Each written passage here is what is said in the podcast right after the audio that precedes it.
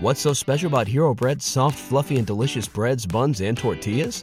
These ultra low net carb baked goods contain zero sugar, fewer calories, and more protein than the leading brands, and are high in fiber to support gut health. Shop now at hero.co.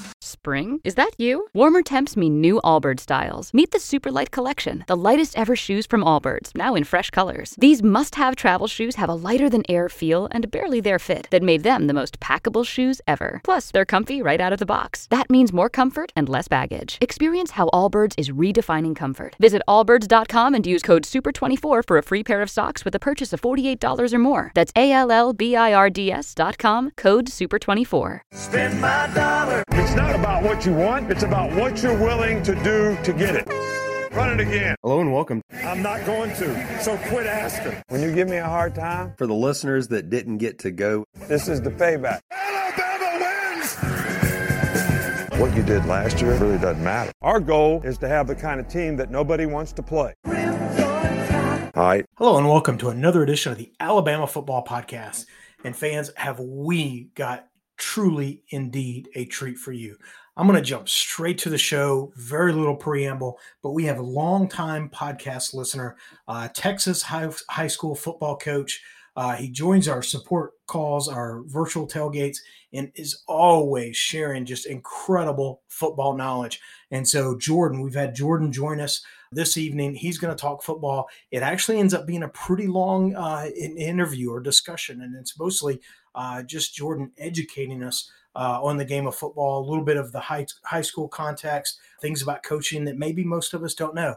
And it's just a joy uh, to listen to. And I, I really think this is just perfect off season content. And I think you guys are just super duper going to enjoy it. So at this point, let's hand it over to the interview. Go. Hey, welcome back, Alabama fans. And have we got a treat for you? Tonight, we're joined by current high school football coach, future coaching legend. You heard it here first, longtime podcast listener, support team icon, and our football whisperer, Jordan. First names, right? First names for reasons we'll get to in a minute. Jordan, how you doing tonight, buddy? I'm good, Dave. Really appreciate you having me on. It's uh this is this is a real moment. I really do appreciate it. But um, good to be here and ready to talk some football. Fantastic. You know, Colin Cow- Cowherd calls it a meat sandwich. I'm going to call it pizza toppings all the way to the edge. Let's jump in. We've got some really good uh, stuff to talk through. It's going to be a little bit, uh, you know, we do these interviews and it, which run through the positions and the opponent and all of that. It's going to be a little bit different in terms of format. So we'll see. Uh, we'll see how this plays out. But uh, I think we've got a lot of lot of uh, great topics that that we can spend some time with. Jordan, why don't we start? Maybe tell a little bit about yourself. You're a uh, you were a college football player and and then a coach as well, a quarterback coach, passing game coordinator, going to be an OC. Uh, talk to us a little bit about uh, you know your background. Well, Dave, I did uh, did play high school football and then played two years at a small Division three school in uh, in Texas, and got hurt one year, and it was kind of one of those things where. I did my two years and my heart really wasn't in doing all that rehab and all that stuff that needed to be done. And I was ready to move on with school and, and coaching. I knew that's what I wanted to do. Real quick, when I was in high school, a guy approached me about coaching this seven on seven team of like seventh graders. And he they pulled seniors from the high school team and they did it. And it was after football season. It was in January. So it was cold seven on seven games. And I remember I wanted to be a sports broadcaster. And after the very first practice of that, I remember going home to my mom and I go, Mom, I'm going to coach and teach. And she kind of looked at me and she goes, You've always wanted to be a sports broadcaster and like Keith Jackson and, you know, Eli Gold, listening to him growing up. And I said, No, mom, I want to coach. And so that's kind of where it all started. I'm still in touch with that guy that runs the league. And I tell him all the time he screwed me over by making me coach that team that year. But um, that's kind of how I got started and um, kind of been all, all, over the place and went to a couple, transferred a couple of times in college, you know, did, did grad school Capstone and all that good stuff. And uh, got back to Texas because I always wanted to be a Texas high school football coach, you know, and I'm sure you and I will get into it a little bit later about trying to make that jump when you can to the college game. Uh, but my, my heart was always Texas high school football. And I know sometimes in Texas we're some arrogant a-holes about football and especially high school football. Uh, but I've been around other places, and there are other places that do it fantastic. Uh, but it's just something different in Texas, and it really is. Uh, you know, I had brothers that played in different states, and and it, like I said, there's good football everywhere. But just what it means and what it is, and to be a part of it was something I had always dreamed about. And so, um, man, just I did it. I did it the right way. Um, or you know, I, I don't. Sorry if that sounds arrogant, but I, I went all the way down to to junior high, and and just climbed the rungs from the very very uh, bottom. And I'd always kind of, you know, read and seen things about guys being able to jump certain levels. And man, that first year, first two years really, um, junior high, and then I was at a school where we had literally like 36 kids out total, the whole football program. Um, I'm painting the field. I'm teaching seventh grade, eighth grade, 10th grade, 11th grade. I'm the head basketball coach, head baseball coach. I'm running junior high track meets in full baseball uniform. Uh, we're going out paint, like I said, painting baseball fields. I'm taking my last period class out there. Uh, we're doing quarterback stuff and receiver stuff, you know, in the off season while I've got my elementary PE kids playing tag and whatnot. Uh, literally did it all. Um, it was fantastic met my wife, all that good stuff happened there, and learned so much. Um, doing laundry, there was times I'm sitting there going, I, I graduated with degrees to do kids' laundry, uh, but it was just it was part of it. And so then after that, I did my you know my time down there, and then after that, I you know I was ready and hungry to move up, and man, just kind of moved around Houston area, uh, Waco area, Dallas area, back into the Dallas area just kind of moving up, and I've hit almost every classification in in Texas uh, that you can coaching wise, size wise. When I say that, so in Texas, one A is six man. I haven't done that. That's a little different game, but I've hit two A all the way up to six A. So um, it's it's hard to believe it's been 11 years already. My wife and I were talking about that the other day.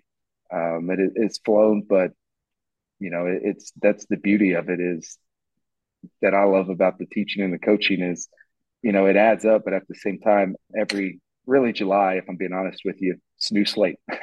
yeah. It's a new slate, and so um, it keeps you hungry, hungry and keeps you eager. But man, I've just loved it the whole way through, and I'm excited for 20 more years.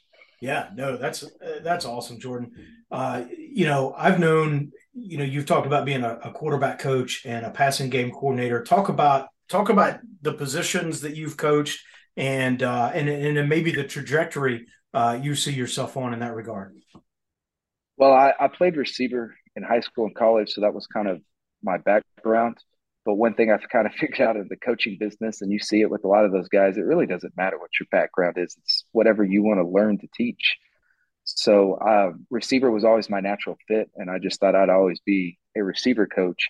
And my one year at 2A, the staff was so small because uh, the school was so small. You had to do a defensive position, and I get free safeties, and then I'm having to do it with the head coach, who's like this known commodity um, as a defensive coach, and he had just moved down a level to try to live his dream of being a head coach, and so I was so intimidated, and I remember writing everything down, learning as much as I could from that guy.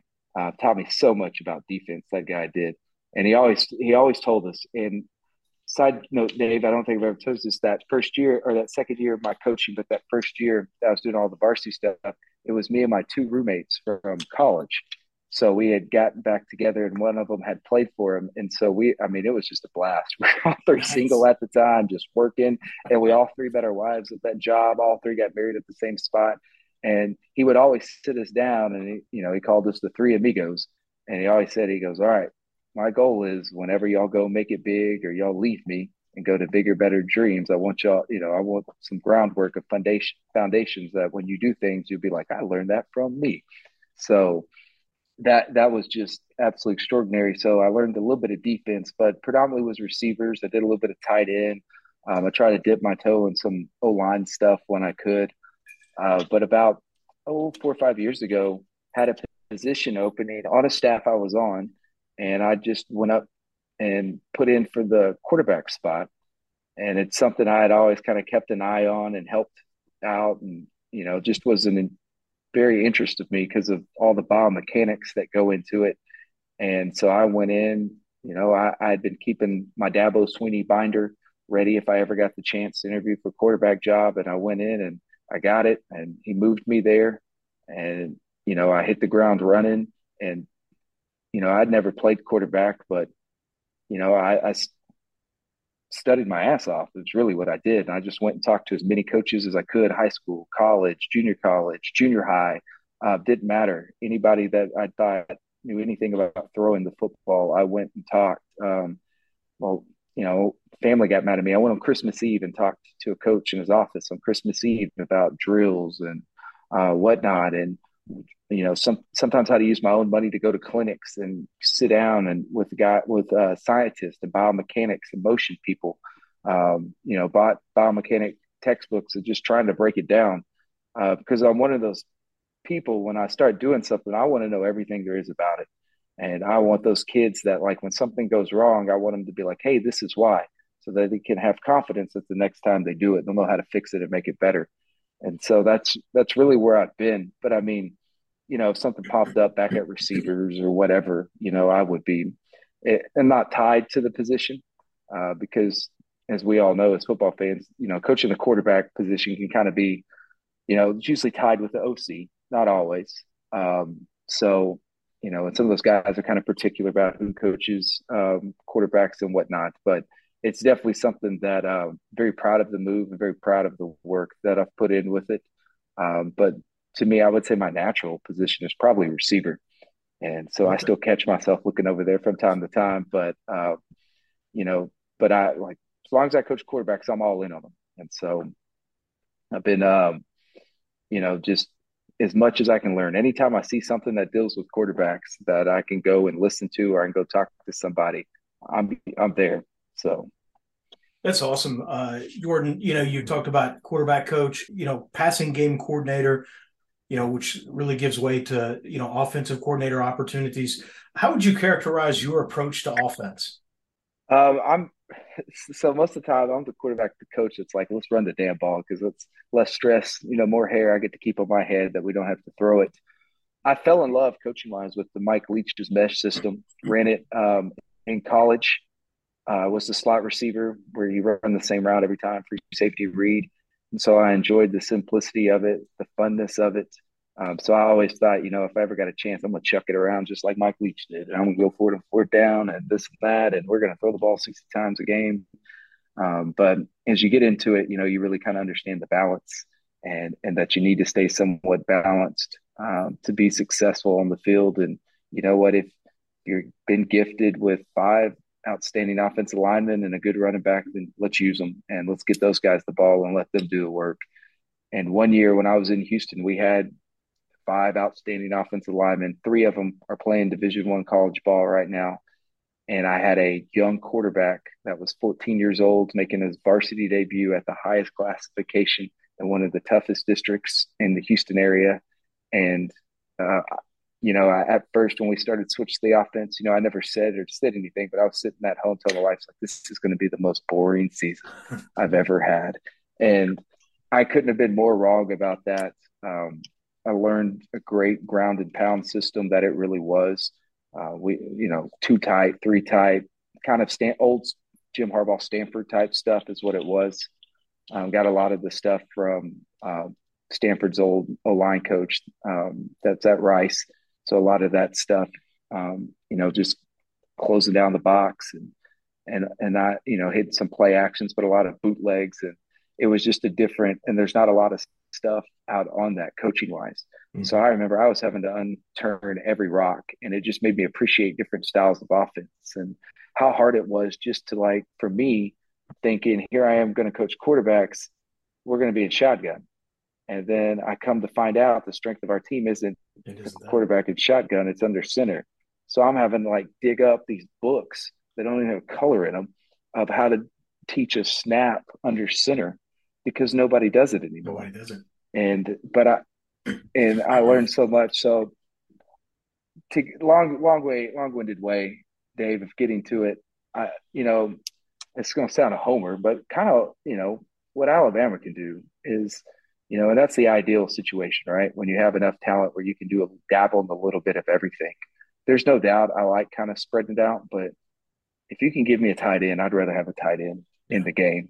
Um, whether that be the split them out, H backs, they call it a sniffer a lot of the time, uh, move them, moving them around in the back where he doesn't necessarily have his hand in the dirt. I like having that movable piece where if you need, you know, two backs, he can kind of be as a back back there as a lead blocker. You can motion them out, you can split them out. I know it sounds like every offense coordinator's dream piece, but even if you had the personnel, you know, just having that ability. And we had to do that this year. We had one guy that came in and, you know, we had to throw him a ball or two, 50 50, he's going to catch it just to keep the defense honest. And then the other guy that was more of a wide out, not as blocker, but anything where I can kind of space the field and still have the presence of a of a power run game is, is what I is what I have. But I mean, I've I've coached damn near all of it. The the veer, the wing tee. Um, I do like not you know quarterback reads a common one, but running midline out of the shotgun like with Jalen Hurts. Um, a lot of that video, I think that we showed some of that at the quarterback mm-hmm. school. We called it bash at the time when we went through it. Um, he's reading the three technique, um, and because you're bashing the guy, and um, you know, or reading the nose guard, things like that. So I, I love all of that out of a more um, yes spread set. But if you can give me eleven personnel with the tight end and the running back, that would that that's probably my ideal situation. Nice, nice. We've all heard the expression, you know, everyone should wait tables at least once in their life so they have an appreciation for the service ind- industry.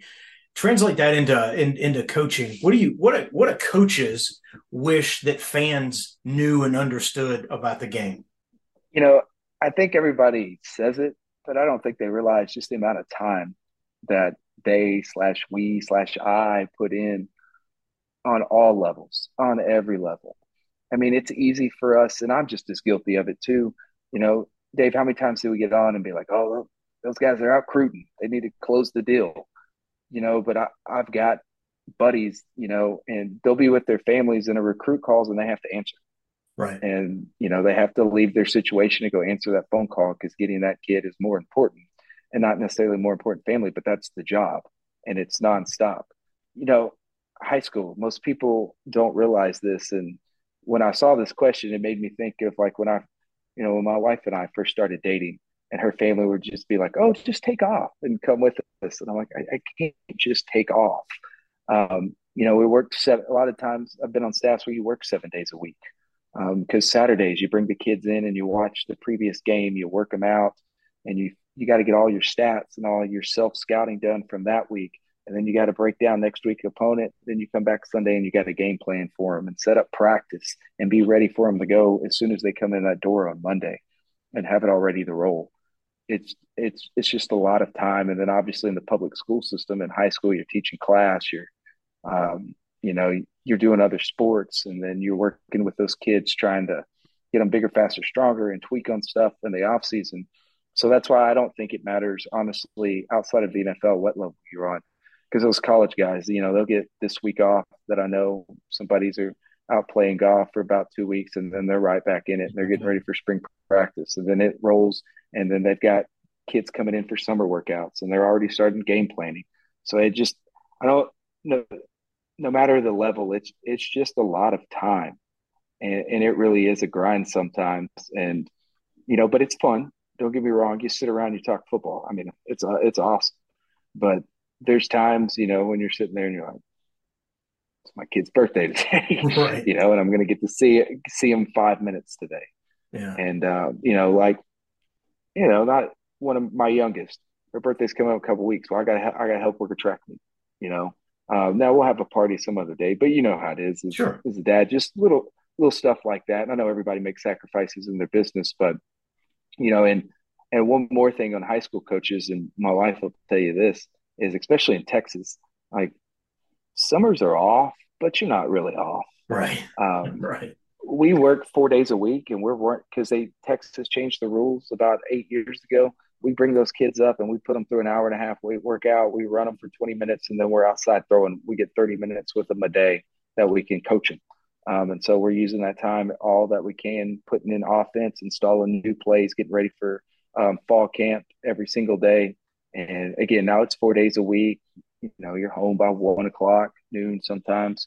Um, so it's not as as grueling, but Um, you know, usually take a week or two weeks. In the Fourth of July is a dead week in the state of Texas, so you usually get about two weeks completely off. But I'm not complaining. A lot of people have to do a lot more work and a lot more stuff that they don't like to do. But it just, I sometimes I just don't think people quite understand the time threshold that it really takes. Yeah. And the other the other thing is on the time is when I saw this, made me think. You know, I've been on staffs where early my where we weren't very good team and we didn't win a lot of games, but we still put in the time. You know, as I was once told, is your job is to owe those kids the best high school football experience they can have, and if it means winning, fantastic. That's what we all want. But just even if they're losing, like that's your job is to have give the kid the best high school football experience that they can have because um, it's the only one they're going to get. Yeah. So even you know I I spent a couple years at at a team that didn't win a lot of games and we were still up there working and grinding and trying to find find out a way to help those kids win a couple games. You know, it's true. I, I played two years in uh, in high school, and boy, I was terrible. But uh, uh, and there were you know, during it, I kind of hated it, but there's almost not a week that I don't look back on it fondly, you know. And so I think, you know, so few high school players go on to the next level, but they'll always have that experience. They'll always sort of, you know, carry that with them. And, and, uh, you know, you always hear the expression, it'll be the last time they, you know, they ever suit up. And, oh boy, that's so true at the high school level and uh, but it is something that uh, you know that they carry with them. So that's a, that's a great sort of lesson or, or, sort of message that that individual had. You know, give them the best experience that they can have.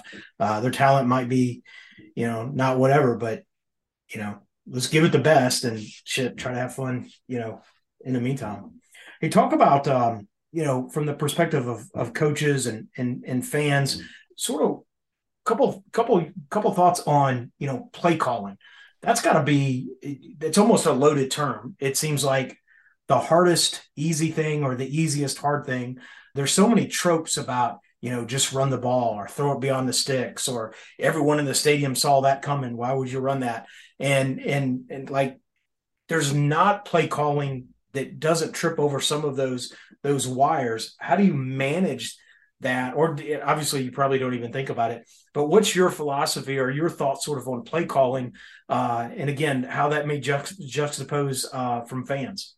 Man that's a loaded question isn't it? Um, it, it it's just that's another one maybe fans though. It, it's just so diverse. And you know i think in our little group i i sometimes i feel like some of y'all probably get frustrated with me because I usually defend most of the time more than I criticize, especially on on play calling, because I, to me, I know I kind of understand how hard it is, and you know sometimes I think sometimes we kind of forget that just another person calling plays, and no, not everybody can do it, but when I say that, I mean that how many times in our day to day life they do we do something and you're like oh man i just got cut off and i forgot to do this. Yeah. i forgot to text you back or i forgot to turn that on or forgot to turn that off or whatever it is.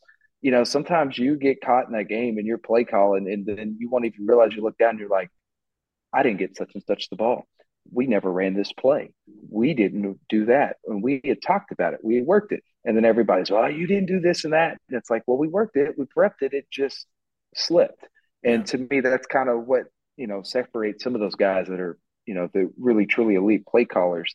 And and look, I'm not going to lie to you. It helps when you're at Alabama and you've got an army of analysts up there, you know, and one can tell you what you, you know, what you've called this and that, you know, because after every drive, you know, we always go back. What did we call? What was successful? What formation? We always make sure what, or you know, I always make sure what formations did we show, and did we get them lined up to that formation? Um, so that we could see it and chart it and, and go off of that and see if there's anything they're showing us or something they didn't show us um, along those lines. So, you know, I try to be respectful of, of play calling because it, it's it's not as easy. You know, some people, and I know a lot of us know that, um, and sometimes there are just there are moments. You know, not every coach is superhuman. There there are moments where you're just like, what are you doing?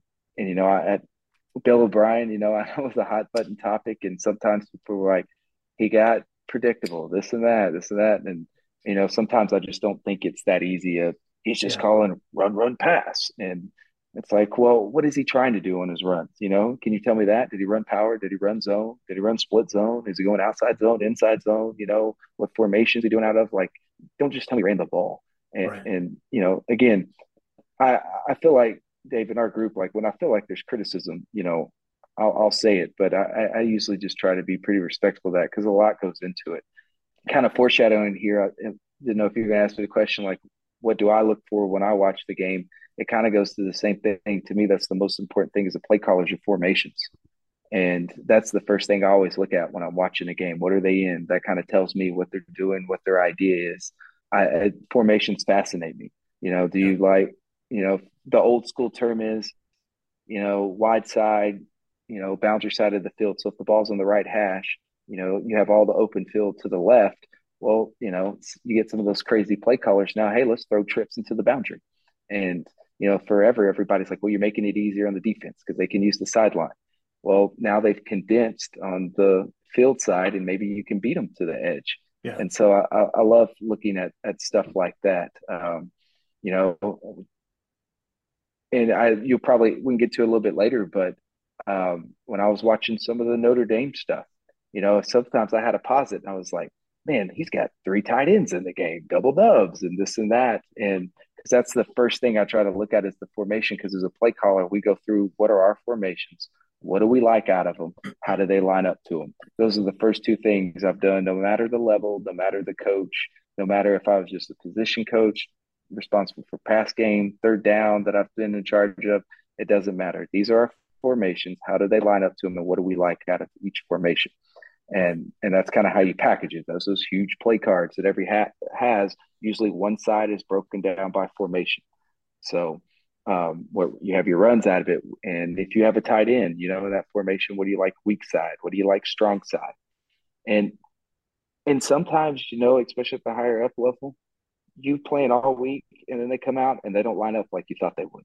And so you're literally game planning on the fly. On the fly. And to me, that's to me, those those are the elite play callers. Those are the guys that can sit there and see it and all of a sudden go, well, we need to do this and this and that.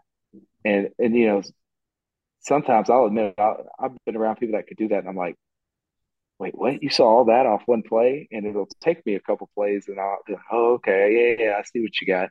Um, but you know, in those high pack situations, you don't have a play to waste. So right. um, but yeah, that that that is that's probably the biggest thing.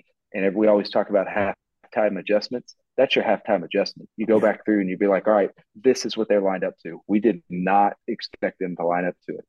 It man, it is nice when you go in there and you're like, man, this is exactly how they lined up. And it has it happens, but that right. that that that's the uh, that's when, the when, when do you know man you're all over my notes. This is awesome. When do you know when you have something? You've worked on it you've prepped it you go you talk about you know the formations and and the plays that you like from from from formations. When do you know when you know you uh, you know talk about maybe running a script or or you know whatever it is to start a game. When do you know like that's going to work? This play is going to work. We're going to come back to it. So most scripts are based on formation. Not all the time. Everybody does it different. But so you go through your formations and see how they're going to line up to them. And so you've got basic plays out of each one that you feel comfortable with in that script that, hey, I know worst case scenario, I'll get this. And so this play will be successful. Just trying to stay out of negative plays when you show all those formations. And really, it's kind of a two sided question. It's what are you trying to achieve out of that formation? Yeah. Are you trying to achieve space? Are you trying to achieve putting somebody in conflict? are you trying to achieve having a numbers game? Because in the run game, you know, a guy I learned from, you know, he used to always he goes, you overcomplicate it sometimes, and we do all this and that, and he goes, all right, one, two, three, four, one, two, three, four, five. We got five, they got four. Let's go right. Yeah. And I, that's always stuck with me. When you draw up a formation, you draw up how you think they're going to line, and he used to always put a line right down the middle when you counted. Where do I have the half man? You know, do I have a half man advantage this side, that side? and it's just something so simple And it's always stuck with me on the run game stuff. And you know, it, it, and that's what it is. You line it up. Where's the safety going? You know, that's a lot of the time. Where are they going to move that safety? Um, where's the nickel going? Where this and that. And so that's usually a lot of the time what you're trying to accomplish early on with those formations is just what are what are they trying to establish to take away? Or they're, you know, we always say, what dominance are they trying to establish? Are they trying to establish that this guy's going to dominate us? Or are they trying to establish that we shouldn't, you know, we may be able to get this, but we're not going to get that? What dominance are they trying to establish? And so that that's that's what you have to do, and that's why to me formations fascinate me because uh, that kind of man that can be the foreshadowing of what's to come you know interesting the way you sort of broke that down and you know maybe it's maybe it's headcounts or or you know you're looking for a certain amount of space or something. You know talk, talk about you know from and and you know from a coach you're going to see this in a way that fans don't but you you line up and and they give you exactly what you want but maybe the tackle makes a phenomenal play and blows up the run or maybe a linebacker crashes through a block and and and sort of eats up the play what's that thought where where you say that's gonna work? They gave us exactly the look we wanted. That guy just made a hero play. He's not going to do that all day long. We're going to go back to this, back to this. Do, does you ever have sort of that dichotomy as a as a play happens? Oh, absolutely. Um, you know, we you'll start the formation, you'll put it on your play chart, what you like, and then a lot of times that's where your individual position coaching comes in. So, you know, if the line guy's down there, you're like, hey, we've got what we wanted. We got this sealed. We got this here. Your guard's got to win that battle. Or, hey, they broke our double team on inside zone. We've got to stick together, but everything else lines up. You know, had the pass that we want, the safeties where we want. We got to hold up and protect protection. Backs got to get there. So that's that's where your communication really has to come in on the headsets, and um, you've got to trust those guys to get their thing fixed. But 100%, I mean, that's why those charts are laminated make your little notes yeah. and, and you say come back to it. And then the other thing is when you like what you're getting out of formation, then you can go back and list like, okay, well, they lined up exactly like I do it. We can pass out of this. We can run weak side, strong side, field side, boundary side, and you just kind of go through and list and add stuff that you you like out of it. Because um, very rarely, at least on our level, um, and, and, I know for college, it's you do maybe a little bit more than us, but still not a lot. You're not adding a whole lot of stuff at, at halftime. Yeah, because most people don't want to run stuff they haven't practiced. Now, if you you feel like you've got a home run and you can add it to win a ball game, you're obviously going to do that. But most of the time, you're you know you'll you'll tweak one or two. Hey, here's a play we ran out of this formation, but we can do it in this formation. It only changes one rule. Uh, you know that and that adjustment will kind of go to it. And some of that stuff you'll have to sit there and either try to get a coach to draw it up on the sideline or you'll have to put a star on it be like, we've got to cover this at halftime. We've got to install this with our one rule change at halftime. And so that's, again, that's when you have the army of analysts, it's beautiful. But like a lot of times at our level, and even with like the 14 coaches we have, you know, you're still, everybody's got to make their notes. Everybody's got to make the, their stars and what needs to be done. And so, real quick, like on the quarterback on my sheet, I always fold my play sheet. On one side, I keep it blank, and I take a the old uh, projector markers. They're hard to find, but Amazon still sells them. And I go in there and I'll write down just the play call that we made each time. So two things: a, we, when we go back through the play sheet and call, I can see, and then b, when I'm talking to the quarterback, I, I'll, you know, this memory hey, blah, blah, blah. Remember, we didn't do that. Hey, blah, blah, blah. You did a great job on this. And then, then just kind of give them an instant read down. Yeah. And then we'll get on the headset and we'll I'll be like, okay, we like this. We didn't like this. We might have got lucky on that. Don't anticipate coming back to that. And, and, so you make all your notes and then wipe it off and get ready for the next draft. There you go. How about that? What's so special about Hero Bread's soft, fluffy, and delicious breads, buns, and tortillas? These ultra low net carb baked goods contain zero sugar, fewer calories, and more protein than the leading brands, and are high in fiber to support gut health. Shop now at hero.co. Wilson, you sent the game winning email at the buzzer, avoiding a 455 meeting on everyone's calendar. How did you do it? I got a huge assist from Grammarly, an AI writing partner that helped me make my point. And it works everywhere I write Summarizing a doc only took one click. When everyone uses Grammarly, everything just makes sense. Go to grammarly.com slash podcast to download it for free. That's grammarly.com slash podcast. Easier said, done. Let's uh I, I want to go back to play calling a little bit, but in a little bit of a, a, a, different context. And and Jordan, I've been sitting on this question a while. I've been wanting to sort of pick your brain uh, on this. It just never has been the the right time. You know, you are a uh, a run game coordinator, or I'm sorry, a passing game coordinator. And so there's a run game coordinator, and that starts to sound like co-offensive coordinators.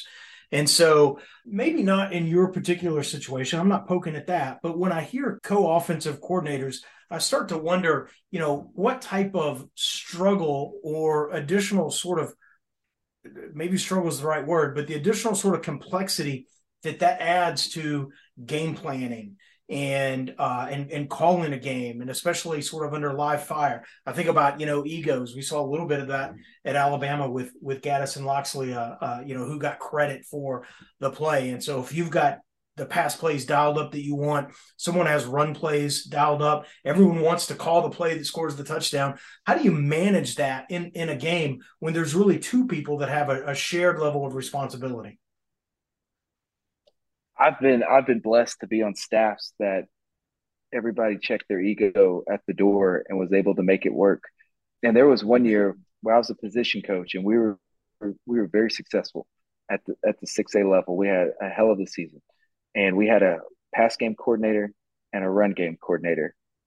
And Dave, I got asked that question by teachers in the school building, by parents, by my family. Like, how the hell do y'all make that work? I parents on opposing teams would ask me, right, like that summer in seven on seven, how did y'all make that work? And you just you got to have a healthy work relationship. I yeah. mean, you just do. And like I said, I was blessed where it would get a little clunky at times. Like it wasn't necessarily. It was just like when to run, when to pass. That was more the clunkiness of it than hey, I'm getting credit or this and that. Um, but you, you know, and if you're trying to do anything with tempo, that's you can't really do co-coordinators if you're co-calling it. But they co-called it for a couple years, and I thought we made it work. And um, a lot of times it would just be we get first, you know, get a first down, and he run game coordinator looks at the pass game. You want a shot, and he goes, no, no, no, no, no. You've got, you know, and you have to literally work together. You just can't worry about the pass game. No, no, no. You've got him out flanked right now. Go finish him up. Keep keep yeah. running to the strong side. And then he get, get another first down, and then I got a shot. And so, um, do it. You you really have to be able to work like that. It was a, a great situation with an older guy that fantastic, and, and you know he he'd be all right. I want to pass on the next first down. Get your best play action ready, you know. And so I'd have my play action ready. But um, yeah, it was funny that one staff I was on. I mean, they literally would just alternate play calls and I and it blows people mind, and they did a good job with it. Um, you know, they both knew it got clunky, but they both wanted to win, and that was the big thing. And like I said, it was never an issue of who's getting the call. It was just like, is it time to run or is it time to pass? Right. You know, because in the run game, coordinator would feel bad if we ran it on first down and lost yards. So I should have let you pass it. And you know, a pass game coordinator feels bad if we're running the ball. And he's like, "Let me take a shot," and he takes one, and it doesn't work. So uh, that's the thing. Is I mean, it's just kind of like anything, right? If you have that relationship, you can you can make it work, and that that's that's the difference. If those guys are on the same page, you know, you can make any of that work.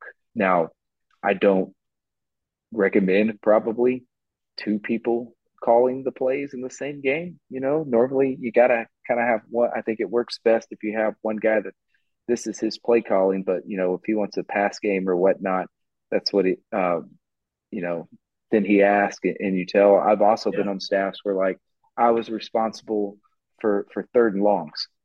Boy, that was a thankless job, right? Hey, or here's the play call that has the least likely chance of succeeding. Right. There and so the yeah, and the coordinator would come and goes, which third pick one out of the third and long package, and you're like, I don't know, how about all goes? You know, it's third and fifteen. What do you want me to like? Right. Um, but you know, so we got um, we would game plan third and eight plus. You know, we put our best pass game, draw plays, screen plays that we liked at a you know third and eight plus, and um, he would ask us, and nine times out of ten, he would take my suggestion on on, on that because he trusted that that was my package. So, like all week, I had to look at what did they do on third downs, what's their tendencies on third downs. Um, I remember one, and I'm not saying this is a brag, just you know, it's always nice when the work pays off, right?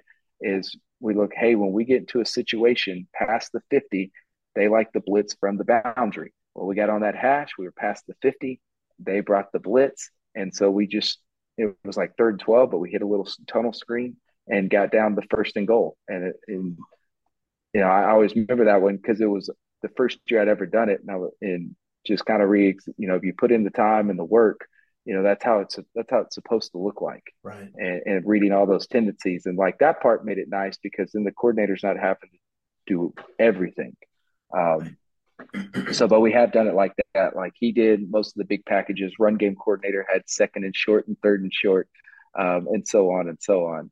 I've also been one where uh, I did goal line packages. I was goal line pass package.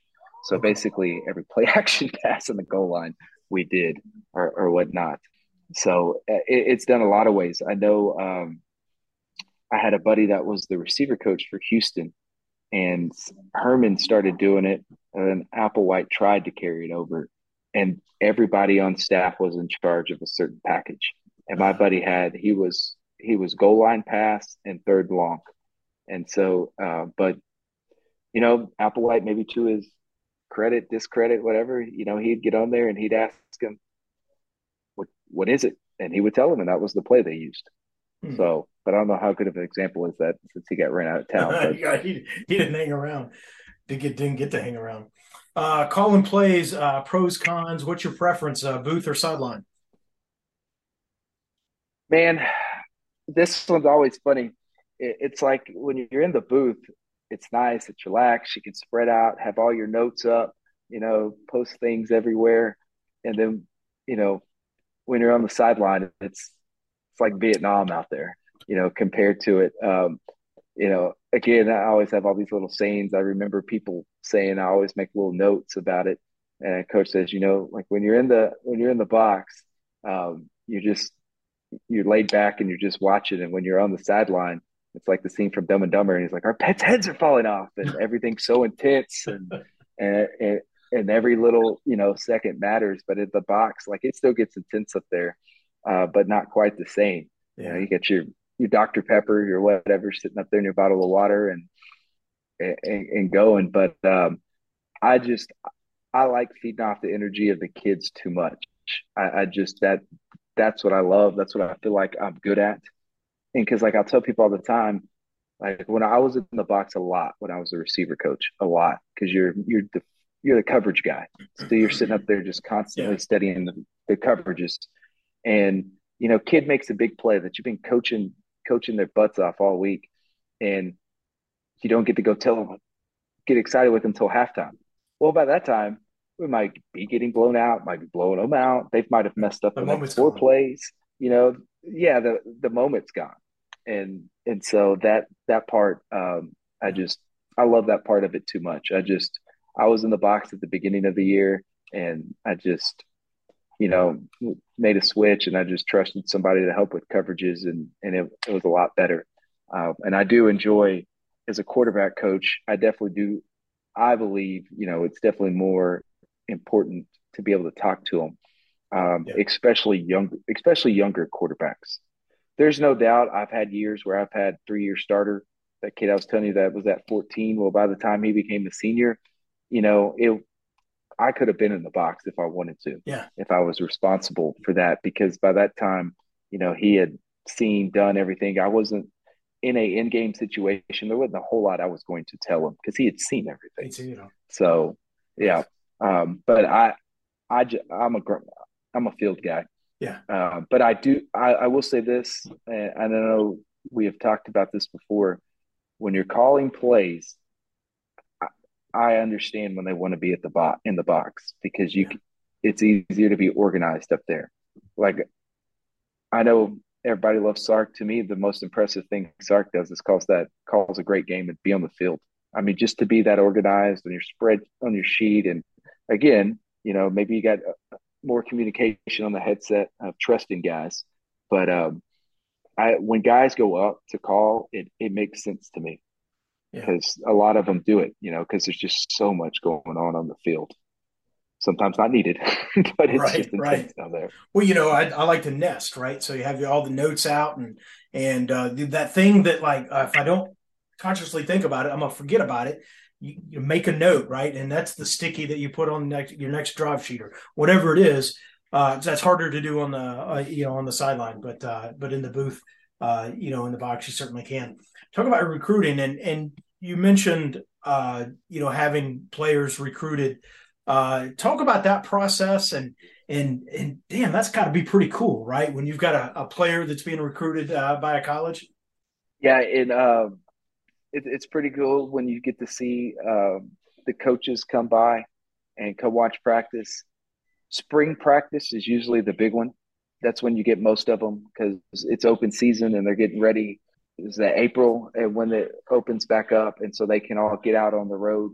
Um, now they have the Saban rule where the head coaches can't get out on the road as much anymore, so that's kind of been, you know. But it, I mean, there's been days where, you know, we've had big time uh, DCs, OCs show up from you know Texas, Alabama, whatnot. Man, you, you coach a little harder that day. uh, you're getting into it sometimes, and and even the coaches sometimes will, or the kids will be like, "Coach, you just doing that because such and such is over there." And you're like, "Yeah, yeah, yeah, man," and you should be playing harder because he's over there too.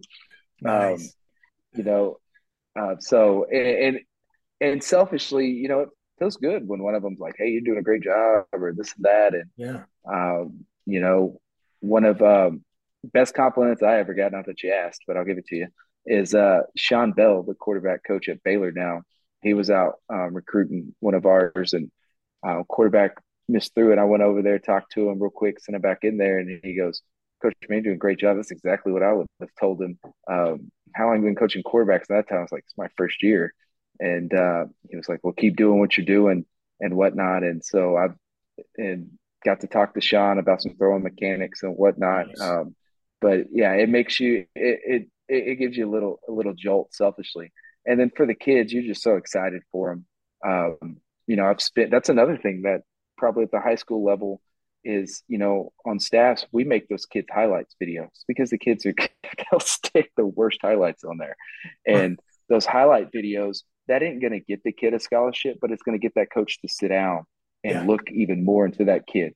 So you make the little highlights and you have to make it from a coach's perspective. What is he like? What is, you know, it can't just all be catches or just throws. Like he needs to see the guy moving in the pocket, you know, yeah. from quarterback standpoint. And so then they'll see this two, three minute. Well, then your goal at that time is to get that coach to write that kid's name down on his notepad. And then when he writes it down, then he'll go back and ask for more film and study some more and look at it more. Then he'll come back and want to talk to the kid. Um, so that's kind of how that process goes for the the under the rocks kids, and that happens a lot more than people probably realize. Um, you know, Alabama doesn't have to find people under the rocks. Um, even you know the Josh Jacobs stories, those kind of hand, you know yeah. handed to them. They still did their background. I'm not taking anything away from them, but you know somebody tipped them off to it.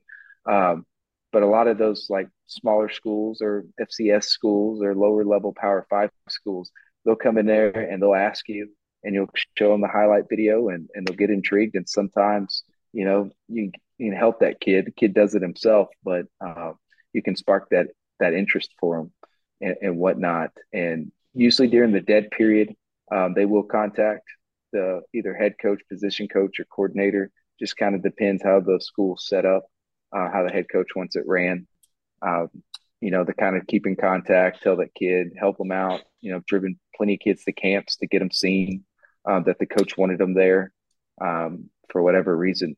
But um, yeah, it's a it's definitely exciting for the kids, and um, it's it's been um, it's it's a fun thing. My first couple years at the lower level didn't happen a whole lot. Yeah, uh, we had some JUCOs coming in, but you know the five A and six A level in Texas, like I said, you I mean, we had half a Utah staff down one year uh, watching. Ironically, um, shout out Charlie. Minnesota used to come down all the time and get Woodlands kids, um, and down in that North Houston area. Um, I know what, what's his name for for the Bucks. He was from North Houston. that Minnesota got out of there, Winfield, and uh, his brother played close by, and they got him. So, and th- that's the other thing. It's funny, and you've and I think you it was you that asked this question is like what schools hit what area? Yeah. Um, too, and you really start to see that year after when you stay in one spot is certain schools are just going to come, even if you don't really have somebody. Like you got anybody in the pipe, you know, down the pipe yeah. that would would would be for us talk about that. And and and this may be where you're going. We all hear you know a, a college coach uh, new head coach takes over and uh, well, the first thing he's got to do is go build relationships with with the high school coaches. What does that look like? What what what does that look like that relationship building exercise? He can't go sit down and have beers with everyone. Like what's what does it look like you know practically? The best example i can give you is probably when matt Rhule took over at baylor. Um, Sark's probably not a good one at Texas because again he fishes in a different pond. Mm-hmm. So, uh, but so Matt Rhule's to me is a great example because um, he's coming from Temple, so not like Sark coming from Alabama. So he's coming from Temple and has no ties to Texas, and he he's at conventions and, and look sometimes he'd go by shake your hand and he's already moving on to the next guys he's shaking but he was at everything um, he would go to all the major cities and they would do free clinics where he'd bring his whole staff for two hours and sit up there and ask questions. And he was just always visible and viable. Um, and then the other thing that helps, and you know, some people kind of shrug their eyes on it, but it, it works, especially here, is like when he was at Baylor, he hired uh, McGuire, who had won state championships in the Dallas Fort Worth area, who's now the head coach at Tech. Um, you know, he hired one uh, Kellen Mond's old high school head yep. coach from the San Antonio area. Um, he did Nebraska. He just took that Nebraska job, and he hired a head coach from the DFW area that had been there 17 years. And he hired um, the state's. Our, ours is called the UIL, but it's our association that uh, basically governs all the extracurricular activities from football, the one act play, and all that stuff. Hired that president to go be chief of staff um, to try to build um, relationships. And so, Rhule's usually the best example I can give you um, because I, I, literally watched him have no connections and, and, work his way through the state. And, um, you know, the head coaches make or break where a kid goes? No, nor should they. Um, but it helps when you have those relationships for twofold with that with the high school coach because one, he'll help you line up and you know it's more a be honest with you. You know sometimes to the kids detriment sometimes not. And then the other thing is once they know and establish that trust then it's like hey man i ain't got anybody for you this year but in two years you're going to be wanting that kid. Yeah. um, whenever you can come talk to him go talk to that kid get that kid to your camp. That's the kid you need. That to me is probably the that's where the high school head coach is yeah. is pretty you know important, especially um, again the way our state rules are. I can't speak for all the other states, but and then on the lower level, real quick, Dave, you know, is kids that just want spots to play, you know, calling all over the place, yeah, um, to try to get them seen or try to get them in or try to get them to come get a look at them, um, this and that, um, especially has been uh, harder the last couple years to try to get get kids on and whatnot. Um, but but that that that happens as well. Um, you'll know again that connection thing. You, they yeah. trust you, and so they'll listen to you. Because um, it's hard sometimes when you know you have a kid that's a knuckle, maybe you know worse than a knucklehead because we're all we're knuckleheads as teenage boys. But where you like you hate to do it to the kid, but you know you're like, hey coach, I I don't think you probably should offer him, and or you know you're going to be fighting an uphill battle with him the most polite way you can but then you earn that trust and, and maybe yeah. that kid's got to learn a hard lesson but it's going to help your other kids in the program later down the road. Yeah that makes sense. That makes sense. I you know i think you're you're maybe sort of poking at this a, a little bit. Uh, talk about the the transfer portal uh, maybe the extra covid year. What impact do you see that uh, recruiting at the high school level? So it has been and look here's the thing um, it's not going to affect those top 300 kids.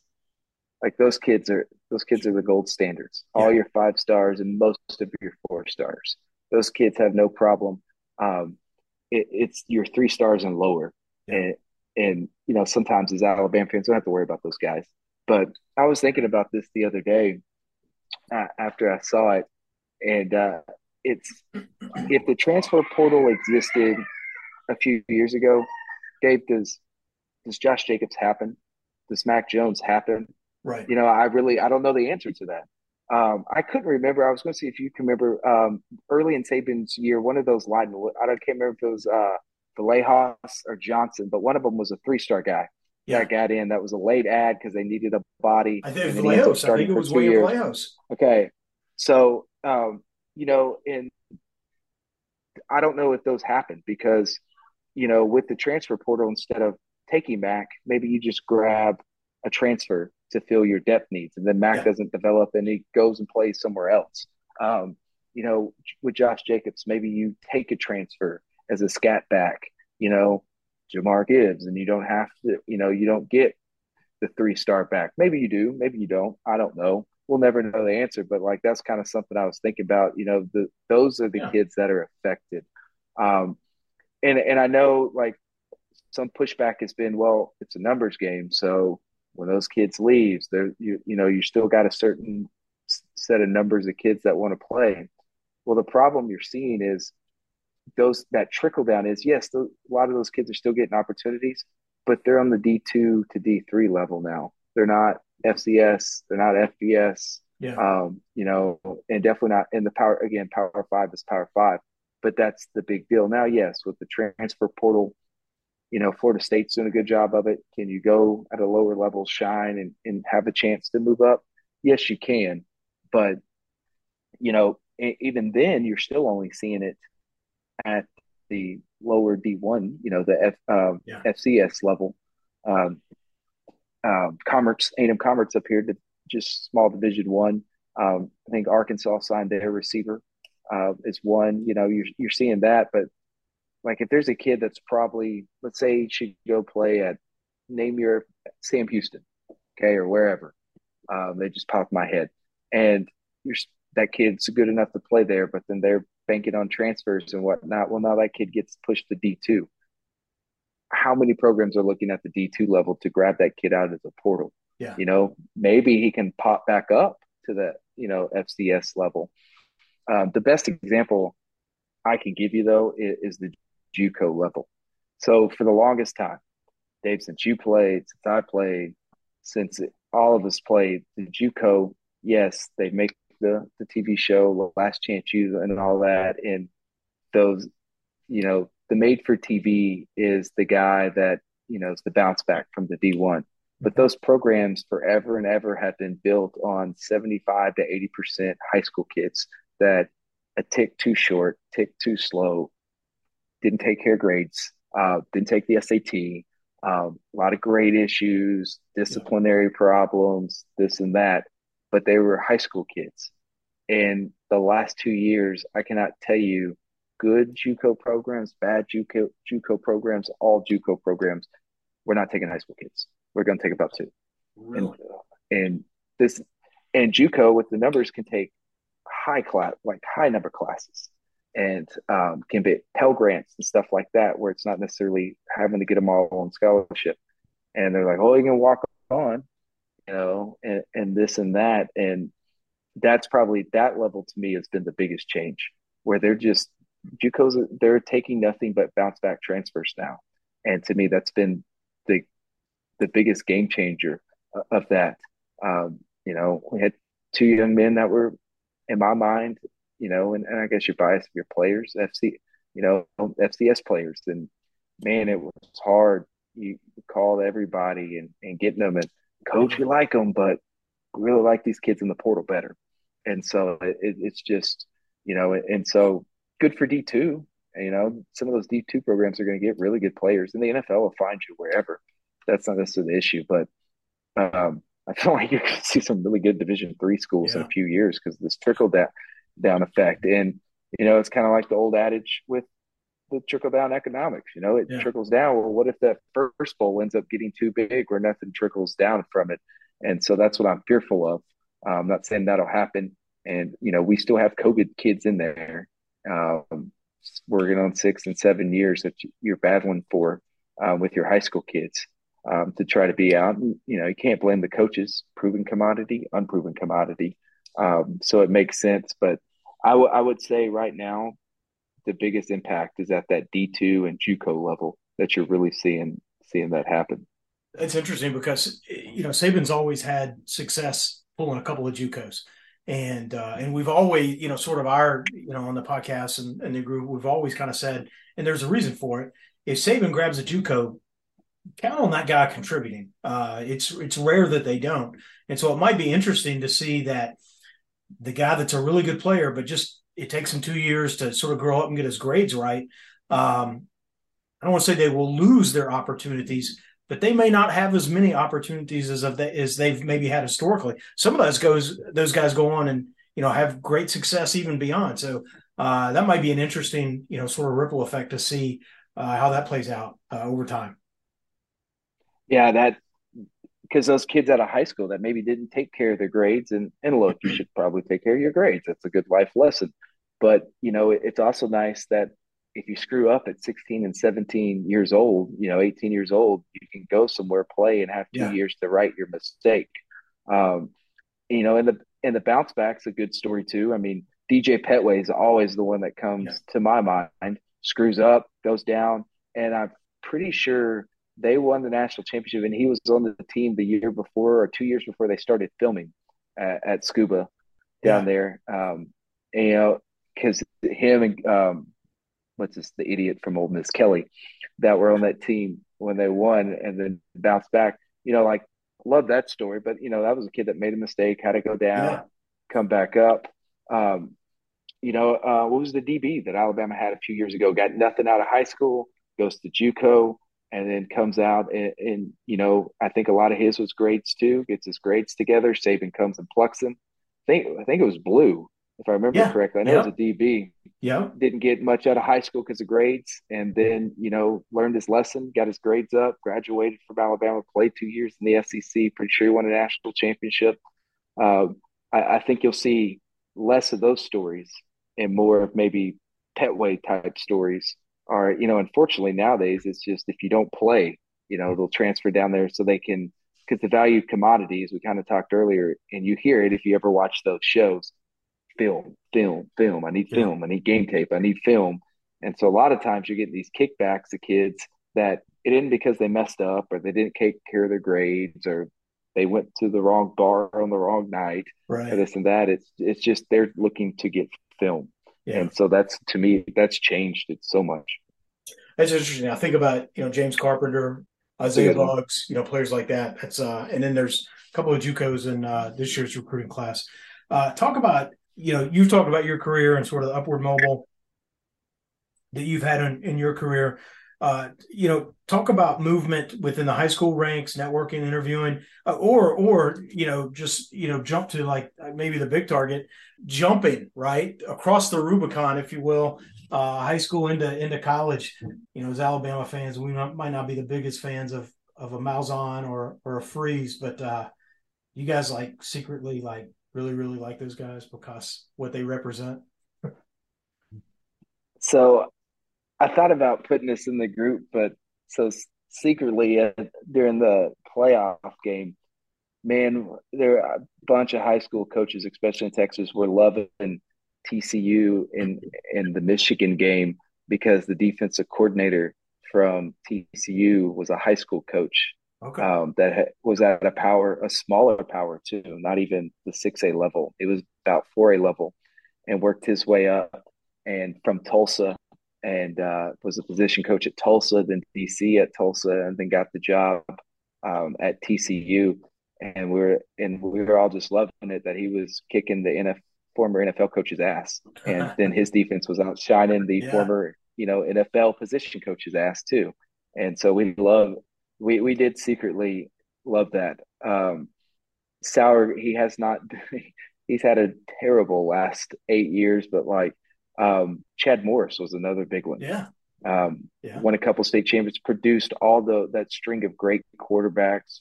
Todd Reesing at Kansas, uh, Gilbert at Texas um, that we saw in the Rose Bowl. um, that year. He had all those guys in high school. Goes to Clemson. Um, unfortunately, taught Clemson how to do a goal line pick on the goal line. Did all that, you know, but in, in, then of course he's kind of fallen from grace. He tried to come back to a high school power here and ended up resigning after a year. So I don't know what he's up to now, but he used to be one for a while. But yeah, you do kind of secretly um, root for those guys, at least the ones that you kind of know or you know that yeah. are good, good people and, and whatnot. So, uh, but yeah, the the TCU one. It's funny you said that. I'd met the guy a couple times when he was recruiting um, for Tulsa, and, and so great guy. I mean, I think I I was like, I'll take him as DC at Alabama, um, yeah. even though I know his system's a little different, but um, fiery guy. But yeah, I definitely. Of course, I'm not the biggest Michigan fan either, so I, I def we definitely there's a huge group of us that loved loved watching that. So, Jordan, you got a couple. But to kind of answer you, yeah, yeah, go well, ahead. I was going to say, to, uh, moving up, um, I had a couple. So I have a weird kind of coincidence that I graduated um, high school and played with played with four of my buddies that are all Division One coaches. And so when you ask like, what's it like moving up? Um, it, it, it's just it's it's a lot of sacrifice. I had one of them. It's like, hey man, I need to sleep on your couch, and oh by the way, I can't pay rent because I'm not getting paid to break down film. Mm-hmm. And like, so you're gonna come and use all my amenities, and I have to cover you. Um, you know, and but that's kind of why I said that to start it. You know, when I said do it the right way, and that's not a shot at anybody that gets to skip a few levels. You, I just think you learn more doing it that way. And, and that guy, we stay in contact, and you know, whether it's recruiting or just being buddies, shooting the crap. But you know, it's like I watched that guy go from a couch, you know, to coaching in an FCS championship game to getting a big break in D1 to a congressman running out his head coach. And so the new guy comes in and cleans house and then happen to go to the two lowest levels of staying in, in FBS, but having right. to go to two of the worst five programs back to back years, right. having to move his family and wife and kids that are the same age as my kids across country. Um, you know, and try just trying to live out the dream of, of, of getting to a power five school um, you know, I've had ones where dad has been successful in the college level and at the NFL, and he really wouldn't he wouldn't let his son use him as a reference because he wanted him to earn his way up. Mm. And he's just now gotten as an analyst at you know at a uh, group of five school, but he was bobbed around from JUCO. He was on the Last Chance U at uh, on the opposing teams in Kansas, ran the Kansas circuit, was at a school in New Mexico I never even knew existed. when he told me he got a job there, I, it was one of those you're like, congratulations. right. And, and so just, um, you know, and, and, and so, yes, it, it would be, it would be nice, but it's kind of one of those things that you really want to get into it and get going. There's no doubt. And I, I don't say this is trying to come off, um, you know conceited or anything but like there's lots of those type jobs that'll get posted at d2 levels sometimes juco levels that you know you know in your heart of heart you'd probably they probably at least interview you based on experience but it's like do i want to take my wife and two kids and live in a dorm and make $25000 a year when i already love what i do right. and and so that's always kind of the big thing and so then you're kind of cherry picking you know good jobs that are super super competitive and, and things like that and so if I have shot for ones, I've tried to shoot for any type of like recruiting assistance, or um, I've even tried to get to the film eval game. You know, maybe at a at a night at a big biggerish program, you know, you take a pay cut, but you work your way up to the film eval. You know, um, I, I think of those guys that you know um, Belichick hired. They started this film evaluation guys, and they liked how they did their films. And he gave them an analyst, and then so go. So I've tried to be somewhat realistic uh, about things like that, and and so that that that's kind of a path. Because man, I'm telling you, it, if you're starting from the ground, it, it it's hard. Um, yeah. And the other thing that helps is a lot of those a lot of those guys. If you don't know anybody to get a GA job to get your foot in the door, that's another one. The one chance that I, I had one time, and you know, I don't regret it, but you always kind of look at life and you think, what if? Is um, I had a chance to be one of the student managers and and finish up at um, Arkansas for Houston Nutt. Uh, my parents were were living in their neighbors.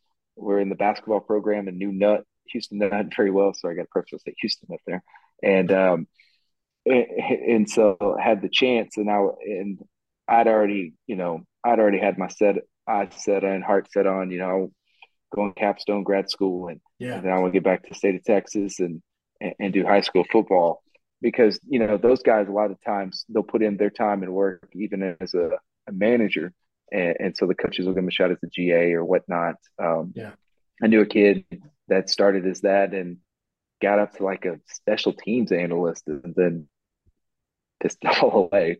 But uh, right. you know, so it, it does happen. But you've got if you're going to start like that, you've got to know somebody from the ground up. If not, it, it, it it's just it's a grind. Yeah, it really is. Let's take an Alabama turn. Let's go deep into uh, Alabama. Uh, Alabama offensive coordinator Tom Rees, uh, Tommy Rees, uh, hired last uh, Friday afternoon. I think was the breaking news. I think there was one place on the planet where at 6 a.m. you could have started getting Tommy Rees film breakdowns and uh, that was on that was in our chat, right? Because you started breaking down. I wake up and the first thing I read, I'm about to I'm about to break down their bowl game and their Clemson game, and and uh, you know by the time I got my first cup of coffee, you've got a handful of pictures that you've sort of broken down uh, the image. So you've done some work on uh, Tommy Rees. Talk about you know talk about what you saw, what you like, maybe questions you still have. Well, let me just preface a lot of this. You know, it's just kind of guessing and, and just what I see from from my level um, and whatnot. No expert on the matter or anything, but just um, so full disclosure. When he first got hired, I was like, eh, I, I wasn't overly excited about it. Um, but you know, just being in the profession, it's like, you know what? Let me go see and yeah. watch what he did, and because I knew Notre Dame was kind of average at best. Now, I did cherry pick two of their best games. And, and the other thing that kind of struck it, Dave, was I was, um, I don't remember where I was reading about it, and somebody had made fun of the hire or whatnot. Um, it was a prominent college football guy, and a couple Notre Dame fans ago, well, did you not watch the Clemson in the bowl game? And I was like, well, these are Notre Dame guys going to bat for him. Yeah. You know, I need to check those two games out. The first thing that I, I just was enamored with and loved because I think that the offense has been missing it was the motions, just the motions and shifts. I was starting by charting and it got so damn hard to chart how many motions and shifts they had. I just started counting which place they did motion and shift um, because it was easier to do that. And I, and I think that's something that, um, you know, we missed from the Sark days and Kiffin days. Yes. And, you know, Bob's never had to do it. You know, Bill O'Brien's never had to do it and uh, I've got a theory on that in just a minute. Um, but that that was the thing was the shifts and the motions, and then the other thing I loved was Notre Dame's best player is the tight end, and they moved that guy around and they blocked him, they hit him in the flats, um, they made that the quarterback very comfortable um, in that in that situation, especially in that Clemson game. And Clemson's D line is full of NFL guys, and um, I get that Venables isn't there anymore, but I can't tell you how like I would watch and I was like, man, Clemson is just these run fits are terrible. And yes, some of it might be on the kids, but every time you motion that tight end, that bumps everybody's yeah. running gap assignment, their run fits. And so at the end of the day, they're 18, 19, 20 year old kids. And so they're coming in. And um, there was one beautiful play, I should have marked it, where they motion the tight end. And then when they come in and throw it, you see the safety and the linebacker both hit the same gap, and the running back says, nope, and goes to the gap where there's not a run fit and goes down for like 25, 30 yards. And, you know, to me, that was all set up by the motions that he had used to change the formation, to change the defense's um, alignment and what the responsibilities were. Uh, so those were the big things that I saw on that one. And then the, you know, if anybody listening, if you want to feel better about it, again, go watch the Clemson game and then go watch the the bowl game against South Carolina when he had a starting quarterback. Because even in the Clemson game, tight ends running right down the field, throws it to the wrong side of the hash. Crossers wide open and he misses it. Um, yeah. You know, so there was some limitations. And to me, that's like, that was the fun part about watching it because I'm watching, I go, I don't really give a crap what the quarterback does. I'm look, looking at the concepts trying to you know see how that'll blend in. But my big takeaway, and, and you always do a good job of pointing this out, that I felt like is, and sometimes we kind of lose sight of is watching those two games. I felt like when Saban made this hire, he said, "These are all the things I want to be better at." And all the things I want to be better at, Rees has showed me that he's good at. And so, you know, that, and, and he, like we talked about, he's 30 years old. And I think it's kind of one of those things where he has a foundation of something that you can't coach, you know, that he has. And then some of his weaknesses are things that Saban probably feels like he can coach him to be better at. Vertical passing game can come.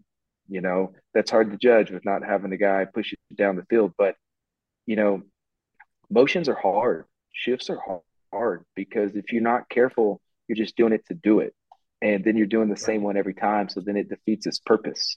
And and so that's something to me. I always think the people that are able to shift in motion and do it at ease into their plays and, and make it make sense, like that's that's a gift. And you know you can kind of manufacture it a little bit but it, it, it's a gift. Um, you know i think about gus you know at auburn. Think about him. They do that sugar huddle. They run up to the line. This then they motion across and they'll motion again. And by the time you know how many times are those alabama so their, their linebackers are looking at right. you the way did you have him or did i have him? And and because everything has a purpose to why they're shifting and, and motioning and sometimes it looks simple but it's not and and I was really impressed. Like they'd start off an empty tight end cover. I mean, that tight end was moving almost every single play um, into some and and then again on the on the run fits and a lot of split zones that they did. So split zone is kind of like outside zone. So they think of it this way: the tight end is what uh, defensive coaches call a nub, but he's kind of in a, what you and I would probably old school wing is what he looks like. So the entire offensive line is stepping to the right. Well, then he cuts all the way back to the left and he's responsible for the end man of line of scrimmage. Doesn't matter if it's the defensive end or outside linebacker. And the running back takes two steps, reads the outside zone. If it's not there, then it's made for a cutback off that tight end. And Clemson, as aggressive as that defensive line was, he just kept killing them on split zone. Well, then he would motion him out from the quarterback and then line him up and run split zone that way out of a different formation. So he kept coming back to the split zone because Clemson kept being aggressive uh, but he just motioned to it different ways, formationed it different ways. And so I think, um, you know, if you've missed the Alabama run game, I think it'll be back. And the beauty of the run game is, is man, if you can establish the run game, even a guy like me can call play action passes. Right. And, and, so, and, I, think that's what we all kind of miss. And to me, that that's it. That's the beauty of, of the game. And then at that point, you're just when do I call the play actions? And some of that's an art, and some of that is, you know, you get the defensive mastermind as your head coach being like, my defense is vulnerable now. Now call, you know, that can kind of help him and help chart those situations of when to do that. But definitely, I came away feeling a lot better about it. Nice, nice. You know, I like the idea of uh, of the motion. Uh, I feel like we've really, as Alabama fans, we've really missed the motion from from Sark. You know, Bob didn't do a, a whole lot of it. Now they're both, you know, offensive coordinators that brought uh, Heisman Trophy winners to to the Alabama offense, and so, you know, they both have had their their measure of success very differently, I would say. And I think, I, for my money, it feels like motion is a lot more of, of, of a college component. Uh, Sark was a wizard back there. It seemed like uh, with some of his motions, and seeing seeing a little bit of that uh, I'm super excited for. And I love the idea of run fits. I there's sometimes on the podcast where I really, you know, go go, you know, deep into or or you know, sort of get lost in the conversation around. Uh, and we saw it against Kansas State. Uh, just a little bit of a miss on a run fit, and they have an 80 yard touchdown. Years ago, uh, I still talk about the 80 yard touchdown that Virginia Tech had, Virginia Tech had because the middle linebacker was half a step out of everything else was accounted for, perfect defense except for half a step out of the way, 80 yard touchdown. And so, boy, and, and you talking about that with now, not every missed run fit is going to be a long touchdown, but seven, eight, 12 yards, you start stacking those up. Like you said, the play action play comes into, um, uh, pass comes into play. And so, if you can start to, and you're playing averages, but if you can start to have the uh, the opponent with regularity miss run fits, boy, that to your point, that has to make for an easier day calling plays. Yeah, absolutely. And the thing, um, real quick, that I, you know, I heard this and it made me think of the Bill O'Brien situation uh, with not as much motions. Is think about most of the guys he's ran his NFL offenses with Tom Brady, Deshaun Watson, didn't have to do a whole lot of motion. And it really stuck out to me when, um, and I don't, I'm not going to lie, you don't watch a ton of, of NFL. I watch as much college as I can. Is when, um, and I know some people don't like it, but Tony Romo brought up a fantastic point in the Bengals game. Um, whereas with Joe Burrow, they weren't motioning. They were running two by two, two receivers on each side, running back, flipping sides, and Burrow was just calling it and finding the matchups and calling it. And I think a lot of the times in the NFL, those guys are either super motioning or they're just two by two, let the quarterback outmaneuver and outthink what the defense is. And when he said that, it just like clicked. And I was like, well, what did they always do with Tom Brady for forever at New England? Two by two, yeah. you know, and they just went. And, um, you know, even some of the when they motioned Edelman and all that stuff, that wasn't Bill O'Brien. You know, that was Josh McDaniel by yeah. that time. When Bill yeah. O'Brien was there, it were two by two and out, you know, in those Texans games, living in Houston, remember watching of them. Same thing with Deshaun, two by two, let him make it. If not, he's going to take off and run. Um, you know, there wasn't a lot of having the motion. That's not a knock on him. Um, if you have guys that can sit in there in two by two, then then go for it. But that you know that makes you very very predictable because then the defense knows where to line up every single time. You're not making them you're not making them think. Um, and I'm not trying to call the guy simplistic. I mean, I think he's still you know if you look at his points per games and all that stuff, it yeah. was still way up there. You know, it we get a little bit spoiled, but at the same time, in the college game with the hashes being wider, you're gonna you just got emotion. You you just have to um, because you can spread those guys out and create way more space with the hashes being wider than you can in the NFL with those narrow hashes. And so I know that's an easy answer, but it's true because with the narrow hashes, the ball's basically in the same spot. You know, how many NFL games I feel like I watch at the end of the year when my season's over and the whole side of the field is just torn up, you know, yeah. because they can play a lot more out there than you're caught than uh, whereas the college you're playing sideline to sideline uh, with those wider hashes, and so you've got to be able um, to take advantage of that. And that's another thing that I noticed in that Clemson game that um, Rees did. It was a lot of condensed formations. They bring those guys in, okay, and then pin and pull and, and get those guys out to the outside because you can do that with the with the wider hashes and because you're creating more space on the field. So that's kind of again one thing, and I think uh, we talked about it one Saturday morning on the Zoom. It's like the problem was we had Kiffin A plus play caller, Sark right. A plus play caller, and then you have Bob who's B plus A minus. You know, still yeah. really really good. He, you know, it's what kind of side note I always joke with the kids when you know high school kids would be like, "Ah, coach, blah blah blah is trash. He, he's trash at quarterback," and I'm like, guys, y'all realize at the beginning of every year there's 67 people in this world that can claim to be an NFL quarterback. I said yeah. 67 out of billions of people. I said, so even though you think he's trash, I said, A, his mom loves him, and B, he's one of only 60 to 70 people right. this year that can do do what he's doing. And and and so sometimes and again, I I thought change was needed to add the more motion into the offense. Um, my one criticism with, with with Bill O'Brien won't be like certain play calls and this yeah. and that. It's I I felt like with with Gibbs, you could have motioned Gibbs a lot more yeah. um, than what he did. Um, and, and, if you think about it, at the end of the year, when did those best results come? When he was on the same field, same time McClellan was. Yes. And and to me, that that that should be your offensive coordinator's dream. Here's Alvin Kamara Jr. Right, yes. and then you still got your stud in the backfield, and, and you can use them. You can you can put them side by side on the quarterback to help Bryce out. That would probably be my biggest beef of him, as I just felt like you could have used Gibbs as a gadget, move him around. Um, Percy Harvin like even. Yeah. Um, you know, when when you think about um, some of those offenses. Jordan, I've taken a lot of your time tonight, and this is just this is incredible. This has just been a lot of fun. Let me get you out on here just a couple, couple, maybe a couple quickies from the perspective of a coach. What what do you appreciate most or or least uh, about Saban? Not as a fan, as a coach. I think you know it, it's pretty well documented. I, you know, I feel like it's a boring answer, an answer everybody probably already knows. Is the easiest one for me is adaptability. You know, it's yeah. like if Saban can change, then if he changes, then I need to change. You know, or I need to yeah. be ready for personal growth in the change. And I think we all talk personal growth, but you know, how many of us are actually willing to do it? And, and so that that's kind of one of those things where I always look at, you know, um, when something's different, you know, he he he was able to do that, and basically, you know, his program is, is continuing to roll because of it. The the other thing I would I would say with him is just setting that standard and being that meticulous every single day. That is that is ridiculously hard. Yes. That is ridiculously hard.